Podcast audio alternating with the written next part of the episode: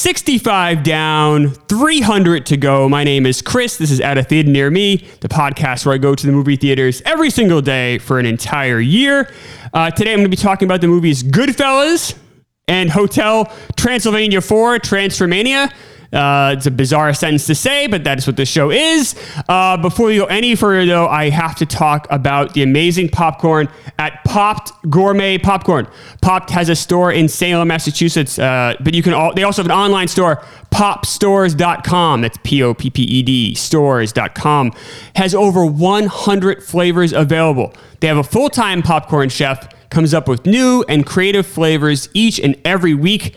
Uh, they offer bulk popcorn corporate gifts, wedding bags. But if you just want popcorn for your house, go there. You can get uh, individually packaged popcorn. That's what they sent me. They can do almost anything, almost any size, and best of all, they can ship anywhere. Like I said, they sent me over a bunch of flavors. So what I did was I brought a couple of the flavors over to my friend's house. Uh, I went over there this weekend. I had the pizza flavor and the sweet Italian cookie.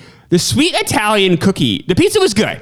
The sweet Italian cookie was amazing. It tasted like it came out of like the know those like different colored cookies you get at the Italian bakery. It tasted like those in popcorn. It was I don't know how they make these flavors. Uh, they do an incredible job over there.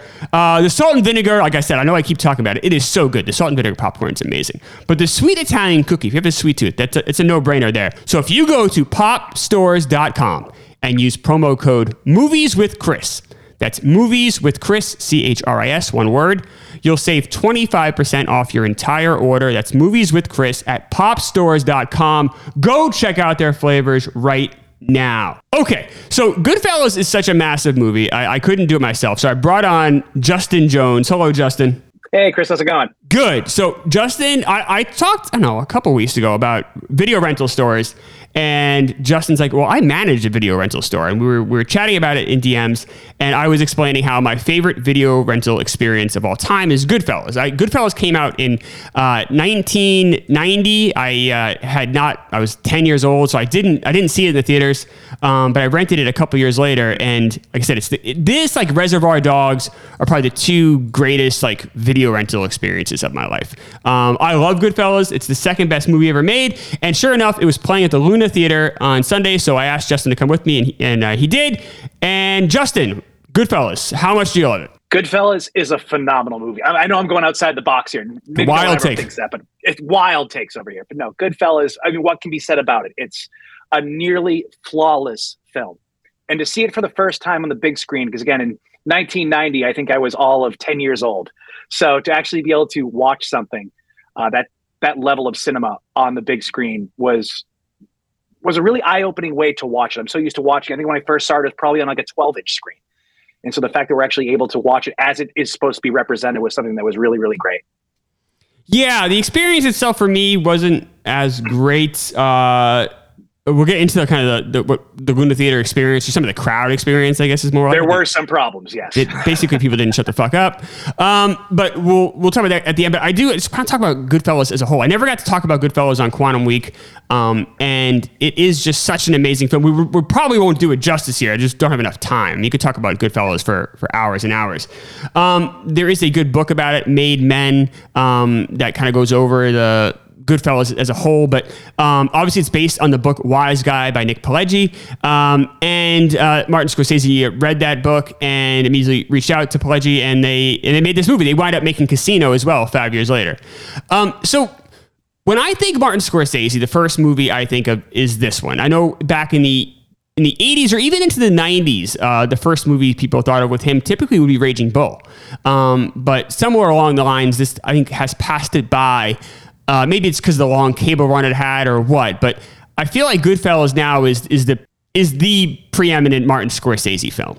When you say Scorsese, the first movie I think of is Goodfellas. Uh, I would actually think, as I've watched it, you and I have probably seen this movie 50, 100 times. Yeah. And the more we watch it, the more I'm drawn to other Scorsese movies. I think do some parts of Goodfellas better. And I think that Casino is a really great example of that. For some reason, it takes a lot of the pieces of Goodfellas and I think heightens them. It could just be the performances of all the, the cast that's involved. But there's parts of Casino that I see are an elevated form of Goodfellas. Not to say there's anything wrong with Goodfellas, but it was something that I, I started to notice as watching it the 51st, the 52nd time that I was just kind of taking elements of that and enhancing them in other movies.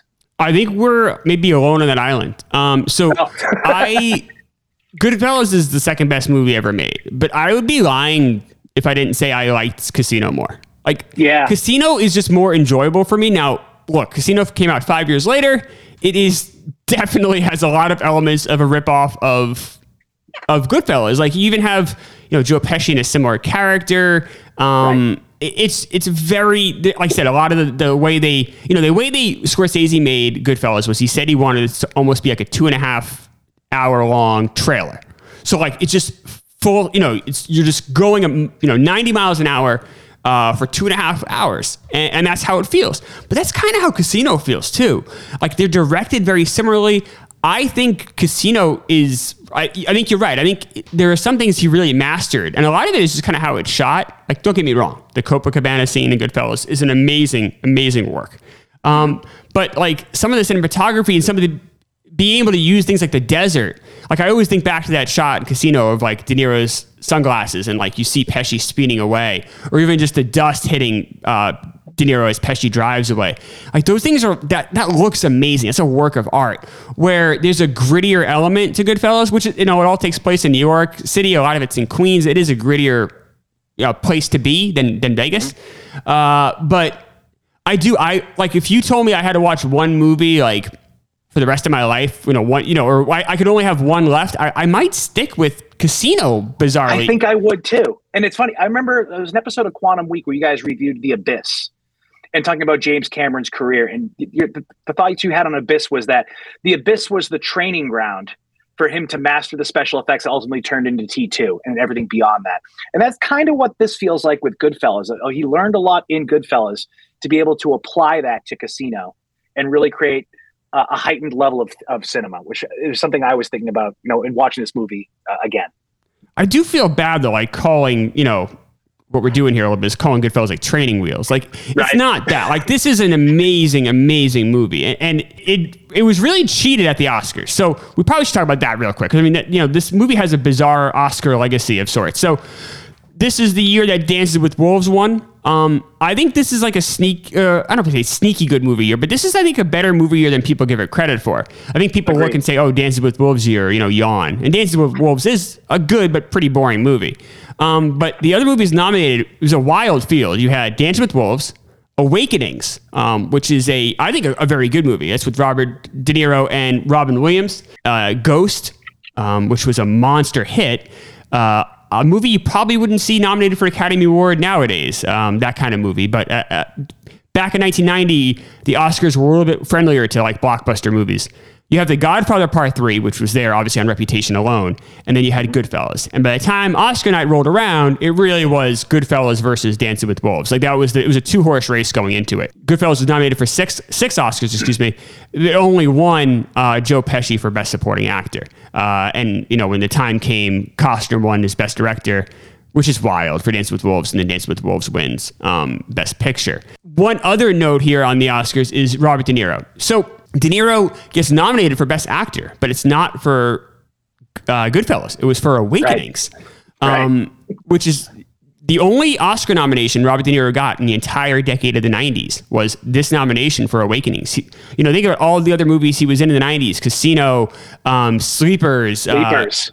Uh, this Boy's Life, uh, Bronx Tale. You know, you go through them, uh, and he did not get another nomination um, until I believe it wasn't until uh, Silver Linings Playbook um, was that's the right. next nomination he would get. Yeah, that's a good way to win a couple bar bets. I think is that you know what was you know what movie was Robert De Niro nominated for in 1990? It was actually Awakenings.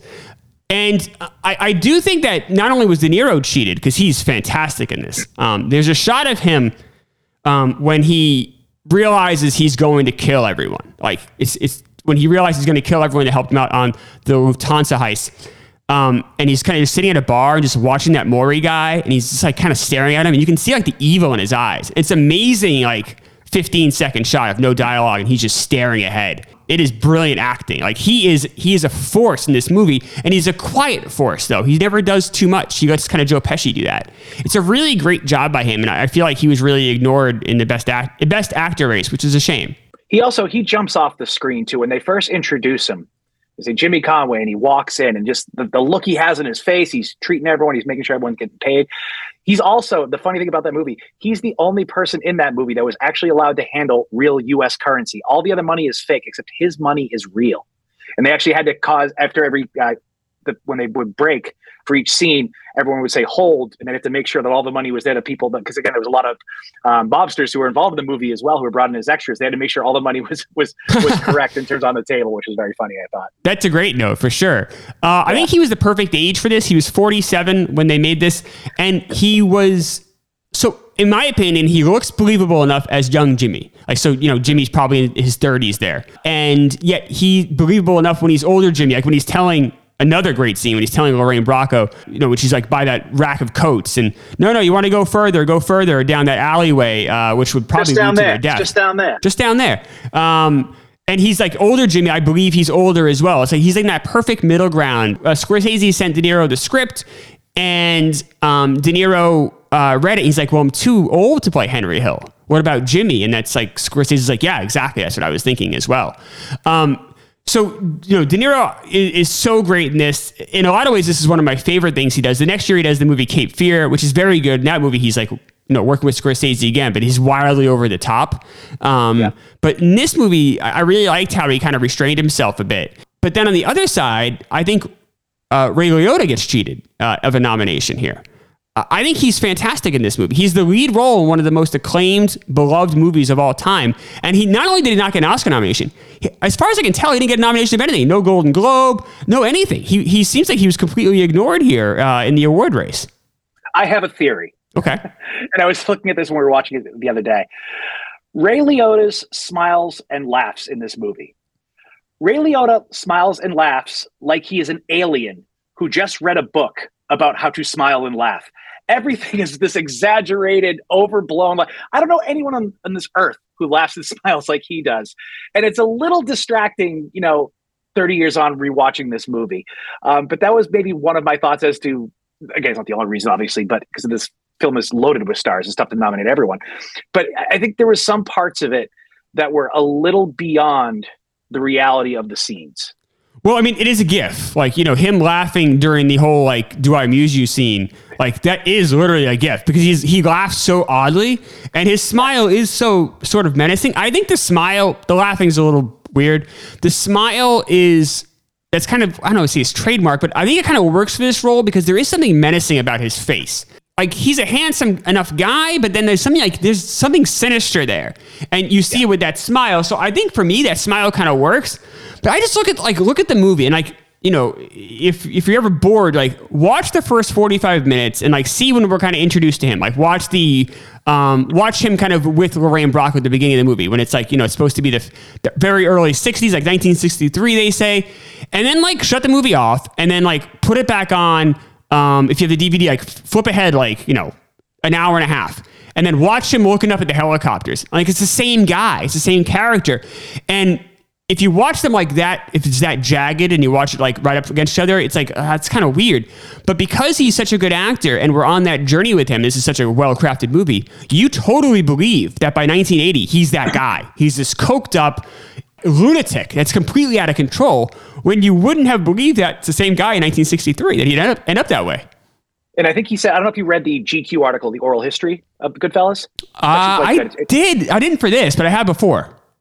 Yeah, and it's he talks about the fact that when he was, you know, talking with Henry Hill, how difficult it was to get inside the head of someone who's a coke addict because he obviously didn't do any of that, and it was very difficult to understand, you know, what that range is and how to play that that part, especially during that time.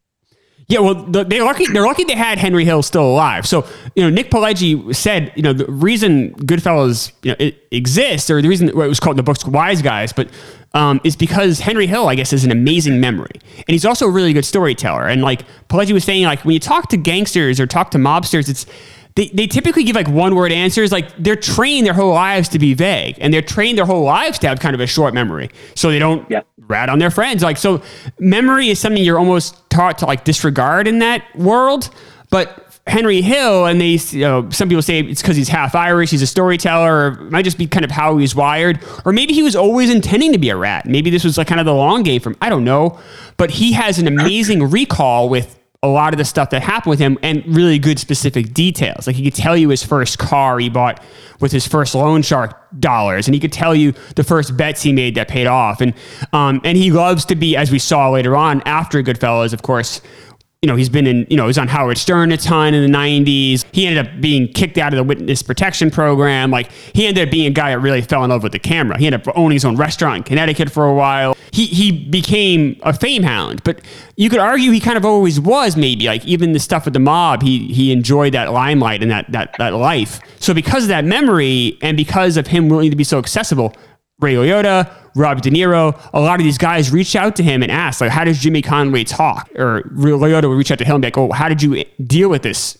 uh, problem in your life? Like, how did, how did it feel internally to you? And they were able to use that. And I think that's what made the movie feel so realistic. And I think what's interesting about his life too, and especially, actually, I would take it back a little bit.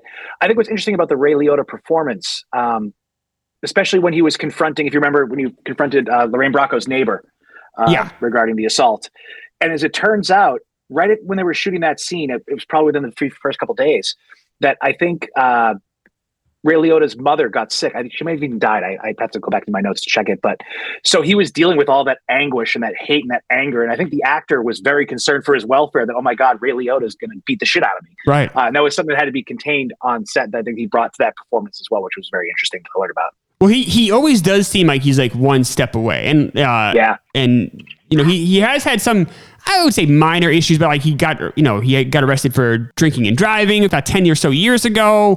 Um, like he's, he's always seems to be a guy kind of on edge or like I said, a, something a little sinister about him. I don't know if it's just kind of the roles he kind of plays or if it's a little bit of both there.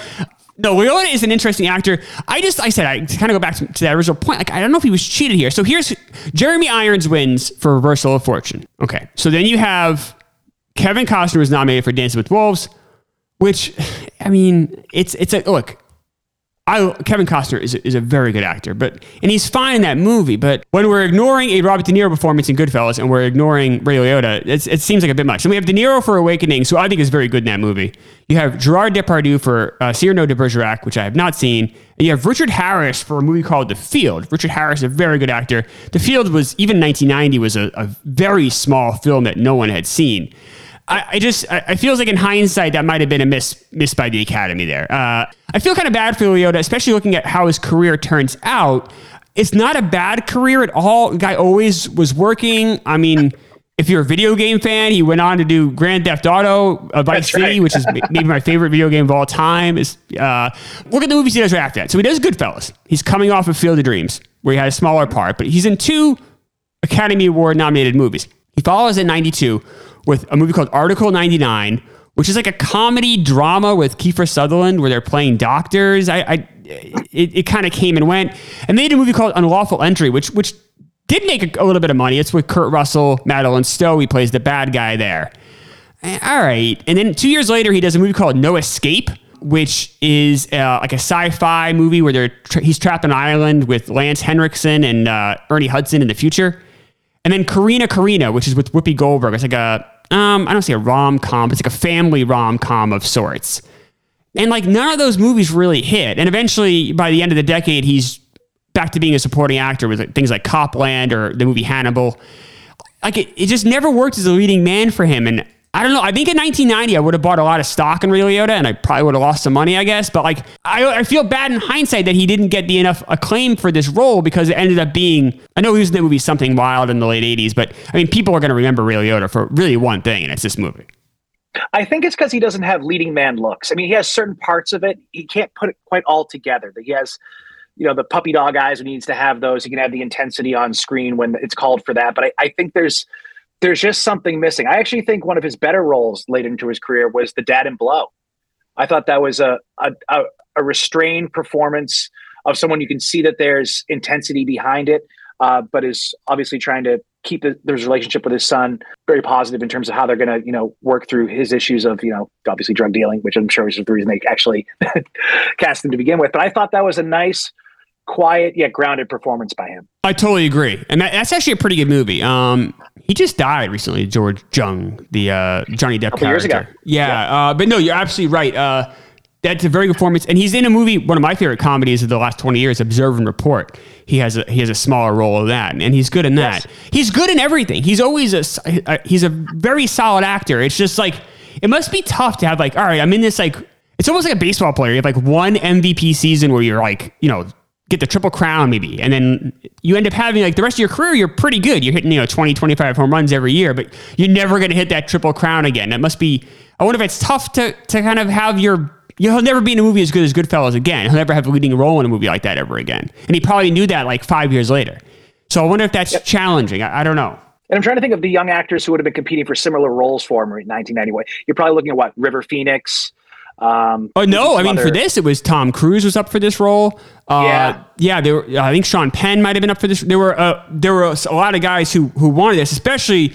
Well, De Niro was the last guy to sign on, but you know people wanted to work with Scorsese, and once De Niro signed on, they were able to up that budget up. Then that's that's what got the budget up to twenty five million. Is when De Niro signed on. Uh, at first, uh, Scorsese couldn't get funding because you know for most of Scorsese's career, he was a, a guy known as someone that just made critical hits, critical hits, but not box box office bombs. Martin Scorsese was box office poison. In fact, this ended up making 47 million, and at the time, uh, it was his biggest box office success ever. Now, obviously, he went on he went on to do Gangs of New York and Departed, and those movies made a lot of money. And now Scorsese is a guy that you know ha- has a good box office pedigree. But it, in this time in history, he was it was the opposite. So um, it wasn't until De Niro signed on where they were able to get a real budget for this movie and get the the music they wanted for it, and obviously a lot of it shot in location. But you know, to get to kind of cross some of those T's and dot some of those I's, they needed De Niro to sign on. What's crazy about the music too is that Scorsese, in his head, had all of the songs that he was going to use for this movie three years before production started. I think there's something like 43 songs in the movie itself. And he knew exactly where they were going to go. He'd already identified them. To a certain extent, I blame him for every time I hear "Give Me Shelter" in another. If I hear "Give Me Shelter" one more time in a song in a movie, I'm going to lose it. But uh, the fact that he was able to structure all that and keep it together three years prior to production and then putting it in and crafting his scenes around it uh, is incredible. It is, and uh, you're right. The soundtrack is is huge. It's, it's, incredibly long, and the use of some of the movies, some of the music, like Jump into the Fire by Harry Nilsson in that scene might be my favorite use of music in any movie. Um, maybe Out of Time by the Rolling Stones and Once Upon a Time in Hollywood. Like those are probably my two favorite instances of using music. I just think the you got a piece of it being this coke fueled paranoia. You have a piece of it being this uh, urgency that the feds really are coming in, and then you have a piece of it being that song is awesome. So you combine yeah. those three elements, and you end up with a incredible cinematic experience. Especially coming off, like I said, the slick '60s when, when you know everything's just right, the car's just right, they're they're dressed just right. We see things like you mentioned, like um, when Lorraine Bracco's character gets gets beat up by that guy thrown out of a car, and then he goes over and, and gets revenge. You're rooting for Henry Hill there because that, that's movie justice, right? In the movie world, it's okay for a guy to go in there and just beat the shit out of another guy if they abuse a woman. You know, if you abuse a woman, an animal, or a kid, you can do whatever you want to that person in, in, in movie justice rules.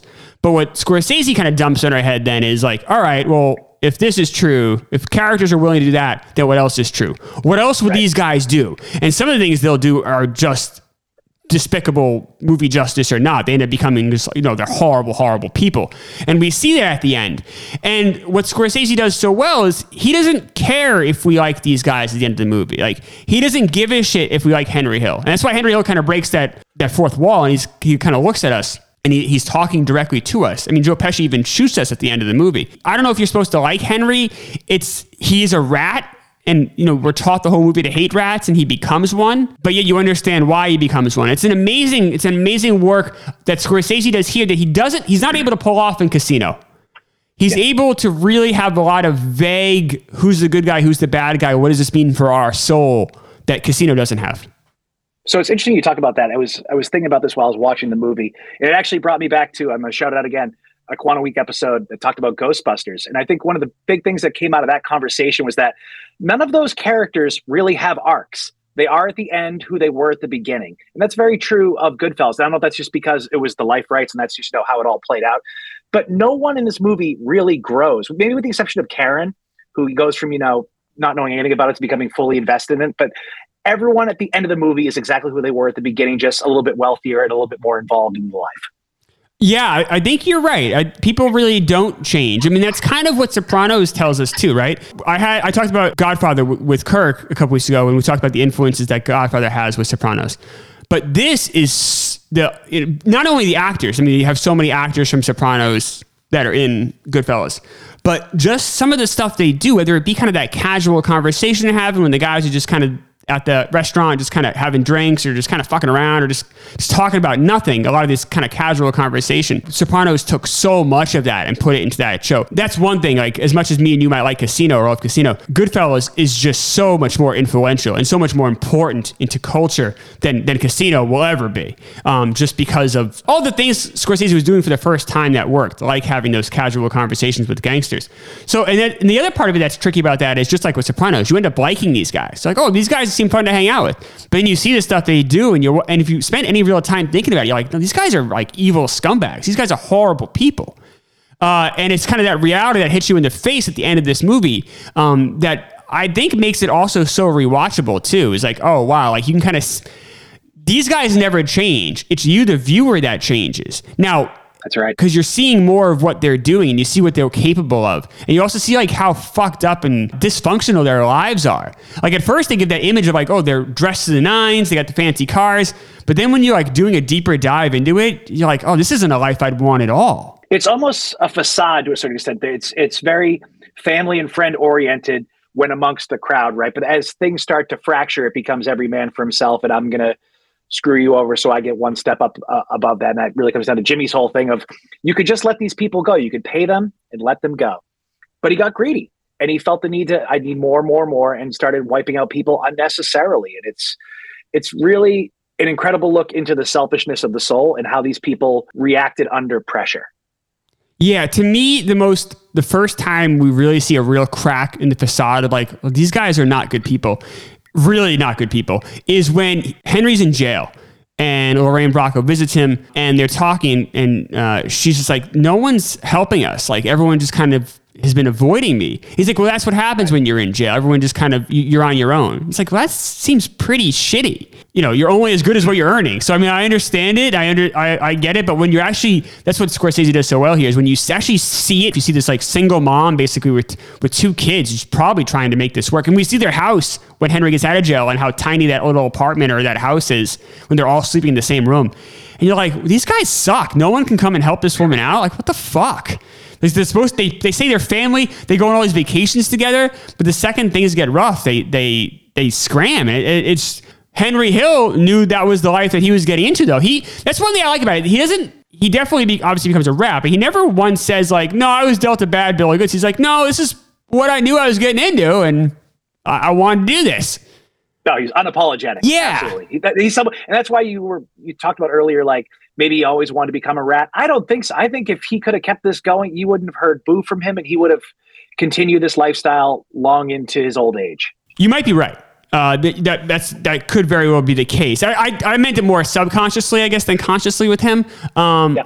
But you're right. If he was able to have like say 1965, just every year a different variation, 1965, I think you're right. I think he just keeps riding that train as long as it'll go. It's when the drugs got involved, and and that's another thing too. Like I think we were talking a little before the movie when we were eating lunch, like Boogie Nights, like. Boogie Nights, as much as I love that movie, like it completely rips this off. Like, Yeah. because we were talking about that great one shot of Copacabana, and you're like, oh, I like the one shot in Boogie Nights better. And the one shot in Boogie Nights is more uh, masterfully done, if you will. But like the only reason it exists in that movie is because Goodfellas had a one shot. The only reason, well, like, well, the only reason this one, I don't know if it's the only reason, but the reason this one shot exists in this movie is because of De Palma in The Untouchables. So Scorsese saw that and said, "What if we did something like that, but a minute longer?" that's a very good point. And, And, he's on and- record saying it. So No, and that's right. And right. And I'm glad you said that because it's not like Scorsese invented the one shot. And it's not like Scorsese invented a lot of this stuff here. You see some of this stuff in some foreign films like Jules and Jim, some of these techniques that are using. So that's a good point. And Tarantino gets shit on a lot. It's like, oh, Tarantino just rips off other directors. You'll, you'll hear that critique on him a lot. Well, Scorsese does a lot of the same stuff too. Scor- Scorsese and Tarantino both love movies and they watch movies.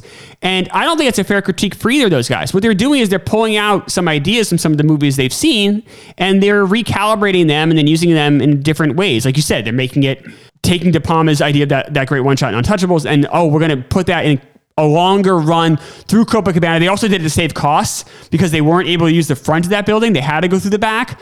So that's, That's right. why They Scorsese. the entire downstairs to make it longer. Right. That was the other reason that Scorsese did it as well, was just to save money. I, I, I think that is an unfair critique on some directors that just simply love movies. And it's not like said, not like they're re, they're not like they're doing total remakes or reshoots. They're they're putting a different spin on it. But you're right, though. It, it's not this is not Scorsese's not the inventor of that of that one shot. And sometimes he gets credited as that. And that's a good point, but it's, that's not true. And it's funny you were thinking. I was actually had this question I was going to talk to you about later on, but we can talk about it now. If you could have the career of Tarantino or Scorsese, what would you pick? Now, obviously, like you have your favorite movies and whatever, but like the acclaim from the Academy versus the you know the newness you brought from independent cinema. I'm interested to hear your thoughts on that. I mean, I, I think I'd probably take Scorsese's career. I think that like uh, Goodfellas is going to be. That's one of those movies that's going to last a long time. Like you know, mm-hmm. I think because it helps to period piece. Like Kirk and I were talking about with Godfather, in that like those period pieces, they it's harder for them to feel dated. Um, and because I think that's why it's had such a long run, the music is of, of that time and it just kind of works. And then on top of it, you have things like Raging Bull that I think film classes will watch for a long time. And then you have, he won a Best Picture for Departed. Not his best work, but sim- certainly a good movie. He's had more misses for sure. You know, like, you know, Kundun and a, a few other ones that like, uh, that's not a great movie. All in all, I don't know. I think I, I think I choose Scorsese, but, um, but Tarantino has more of my, and Pulp Fiction will last forever. So that's that's another example of something that will last forever. I personally enjoy if I only if I could only pick one library to have the rest of my life, I think I probably would take maybe Tarantino's, even though it's smaller. Like, there's more there's more movies of his that I love, love, love. Uh, that's a good question. How about I you? Which one would you take? Who would you rather be? I was thinking this.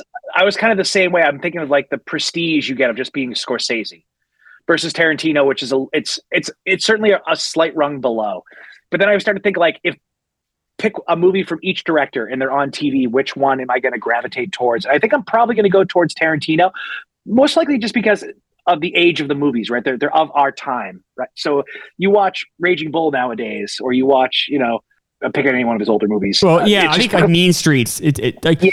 like Raging Bull is weird. Raging Bull is just such a hard watch because he's like that. You know, Jake LaMotta is such an awful character. It's not really a very fun fun watch. or Last Temptation of Christ. Yeah, like, it's not a okay, fun watch. Yeah, as opposed to like, oh, let's let's let's watch some Tarantino and and light this up for two hours. Uh, yeah, I totally agree. And the other thing too is, you know, Scorsese's made 25 movies, Tarantino's made nine, so that that can be tough, a tough comp there. Yeah, I it, it's a it's a good question. You know, who you know, basically that's kind of like asking the who would rather be, you know, Babe Ruth or Willie Mays. It's two two of the absolute best. So uh, you can't, I don't think you can go wrong with either answer. Uh, Right. Anything else on Goodfellas before we move on? I will say the only thing I would say when we were in the theater watching it, this might be the first. Maybe it's because we become the iPhone generation where we're. It's more difficult to sit down and put things away and, and just focus on one particular issue. This was the first time I watched this movie where it felt a little long. And again, I've seen this movie 50 times, but it was one of those things that as I'm in the theater with it, unable to distract myself to walk out and get a glass of water or whatever, go to the bathroom, like I felt the length of the movie for the first time, and that was a little. I wasn't expecting it, but it was definitely something that hit me. So let's run to 226.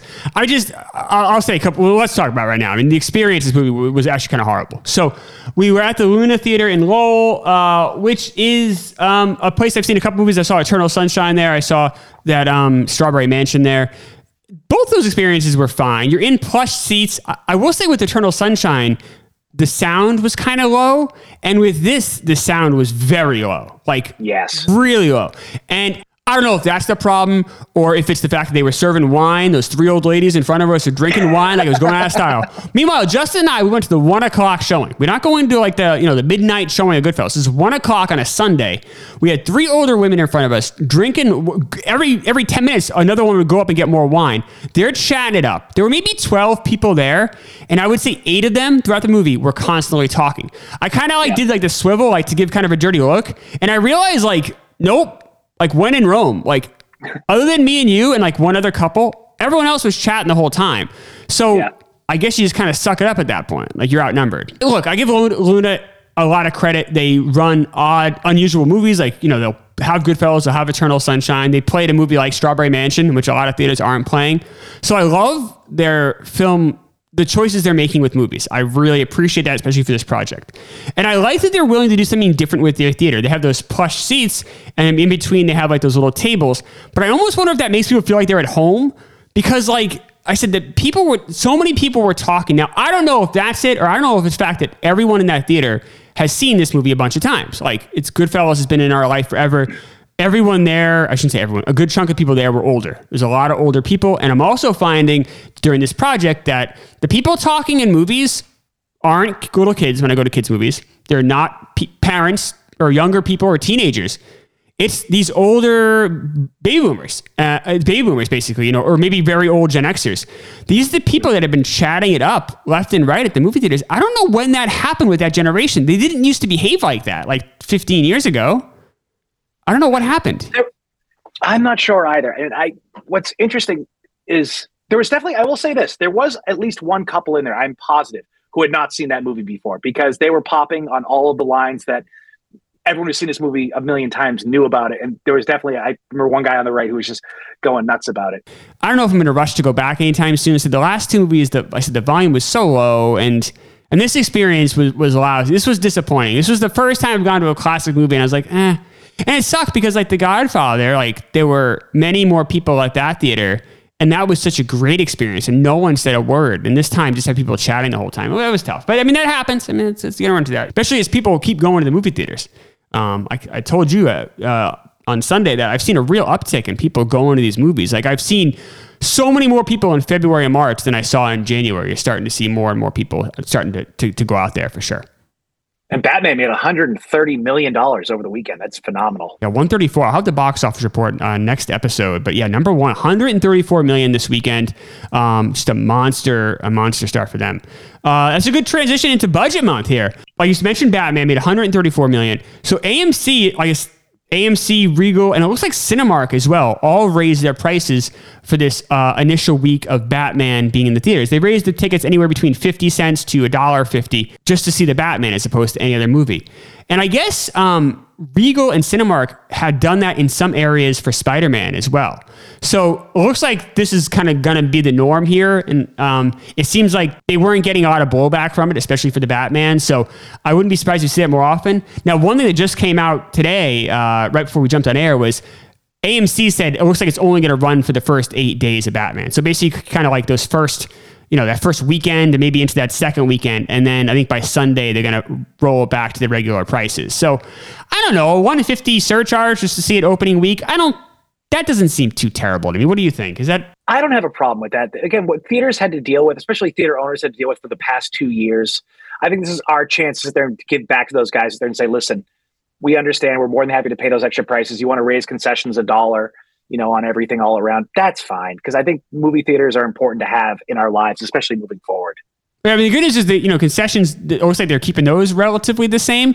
It's just that ticket. So, you know, if you're willing to wait a week and see it, if, you know, money is tight, I don't think that's too bad. I was worried they're going to be like the first like five or eight weeks. It's like, uh, at that point, that kind of sucks. But if it's just one week, you know, or whatever, say two weekends, the first two weekends it's out, that's not, I don't think that's too terrible. So I, we'll see what happens going forward. They, everyone admits like all the, the big three theaters, which is Regal, Cinemark, and uh, and AMC, obviously. And AMC, by the way, is responsible for about a third of that money that came in for Batman. AMC is is really is the behemoth of, of theaters in this country, and they all agree. Like, look, this is just a test for us. We're kind of just we're rolling this out very slowly. We're seeing how it works. We're not committing to anything. We're intentionally not saying a lot because we don't know what we're kind of playing it by day here. Um, so, and I think you're right. I think as much as theaters have had to deal with the last two years, as well as just theaters in general were, were suffering even in 2019 before the pandemic. So I don't have a huge problem with that. The good news for my budget, though, is that um, my budget continues to be okay. Now, the gas is, is hurting me. Five days ago, say, gas was like 375 And then I went and filled up my, my, my car on Sunday. It was 399 and by Monday, it was 417. I'm like, what is happening? Like, it's jumping up in insane amounts, and that's hurting my budget. But even saying that, so even though um, my budget has uh, been getting hurt by the gas here. I am at 2450 for the year. I'm down to 3769 a day, which is 13757 uh, if I did it for the entire year. So it continues to go down. So that at least is promising. Listen, going to a movie every day is a tough task, both logistically and financially. Luckily, with the help of Tom Treshock from C&A Financial Group, you can reduce your worry about the financial planning portion. Tom's approach helps show your big financial picture and finds ways to build income and protect wealth, all while maintaining your current way of life. To schedule a meeting with Tom to find out more, give him a call at 732 403 7747. Once again, that's 732 403 7747 to book your meeting. Give him a call today. Registered representative and financial advisor of Park Avenue Securities LLC PS. Securities products and advisory services offered through PAS, member FINRA SIPC. C&A Financial Group is not an affiliate or subsidiary of PAS. Okay, so Hotel Transylvania 4, Transformania. Uh, which is the movie I ended up seeing. I saw it actually on Saturday. Uh, I brought my nephew to see it. It's the fourth of these movies. I think kind of the business side of Hotel Transylvania, Transformania, we'll call this Hotel Transylvania 4, uh, is is more interesting than the movie itself. The movie itself kind of stinks, getting a, a D plus from me. By the way, Goodfellas, it's an A plus. But it was initially going to be with Sony. So Sony made this movie. It's the fourth movie in the series, and this is the first one where Adam Sandler and Kevin James and the director of the first three bailed. They they left the series, which is interesting to some extent because each Hotel Transylvania movie made more than the one before it. But obviously, because you know the third one made a lot of money, they still wanted to make this fourth one, so they wound up. Uh, Selena Gomez wound up, wound up taking over as executive producer. Adam Sandler, Kevin James left, but then some of the crew remained, like Steve Buscemi, David Spade. They still had quite a bit of stars, if you will, in this movie. So then while they're making it, you know, COVID happens and they were having a tough time getting it scheduled when they wanted to be released. They realized pretty quickly Hollywood did that children's movies just aren't making a lot of money because, you know, kids aren't vaccinated, parents are afraid to bring them to theaters. So Amazon jumped in and bought the movie from Sony for $100 million, which is a lot of money for sure. But this movie, these movies typically made a lot more than that in the box office. So that must have been a tough pill for Sony to swallow. So to make that a little better, and this just actually just dropped a couple days ago, um, Sony maintained the rights to be able to release this movie in China. So the rest of the world is on Amazon, but in China it's going to be released in theaters via Sony, not Amazon. Uh, because I guess this movie made these movies made between thirty and fifty million dollars each in China. So Sony was able to to keep that, and actually is going to be released. I think in the next couple weeks. They announced that uh, a couple days ago that this movie will be in China just in theaters, like they had like they had intended it to be. So Amazon releases this movie on January fourteenth. Um, it does pretty well on Prime Video. This will they still said this will be the, the last in the series of Hotel Transylvania movies.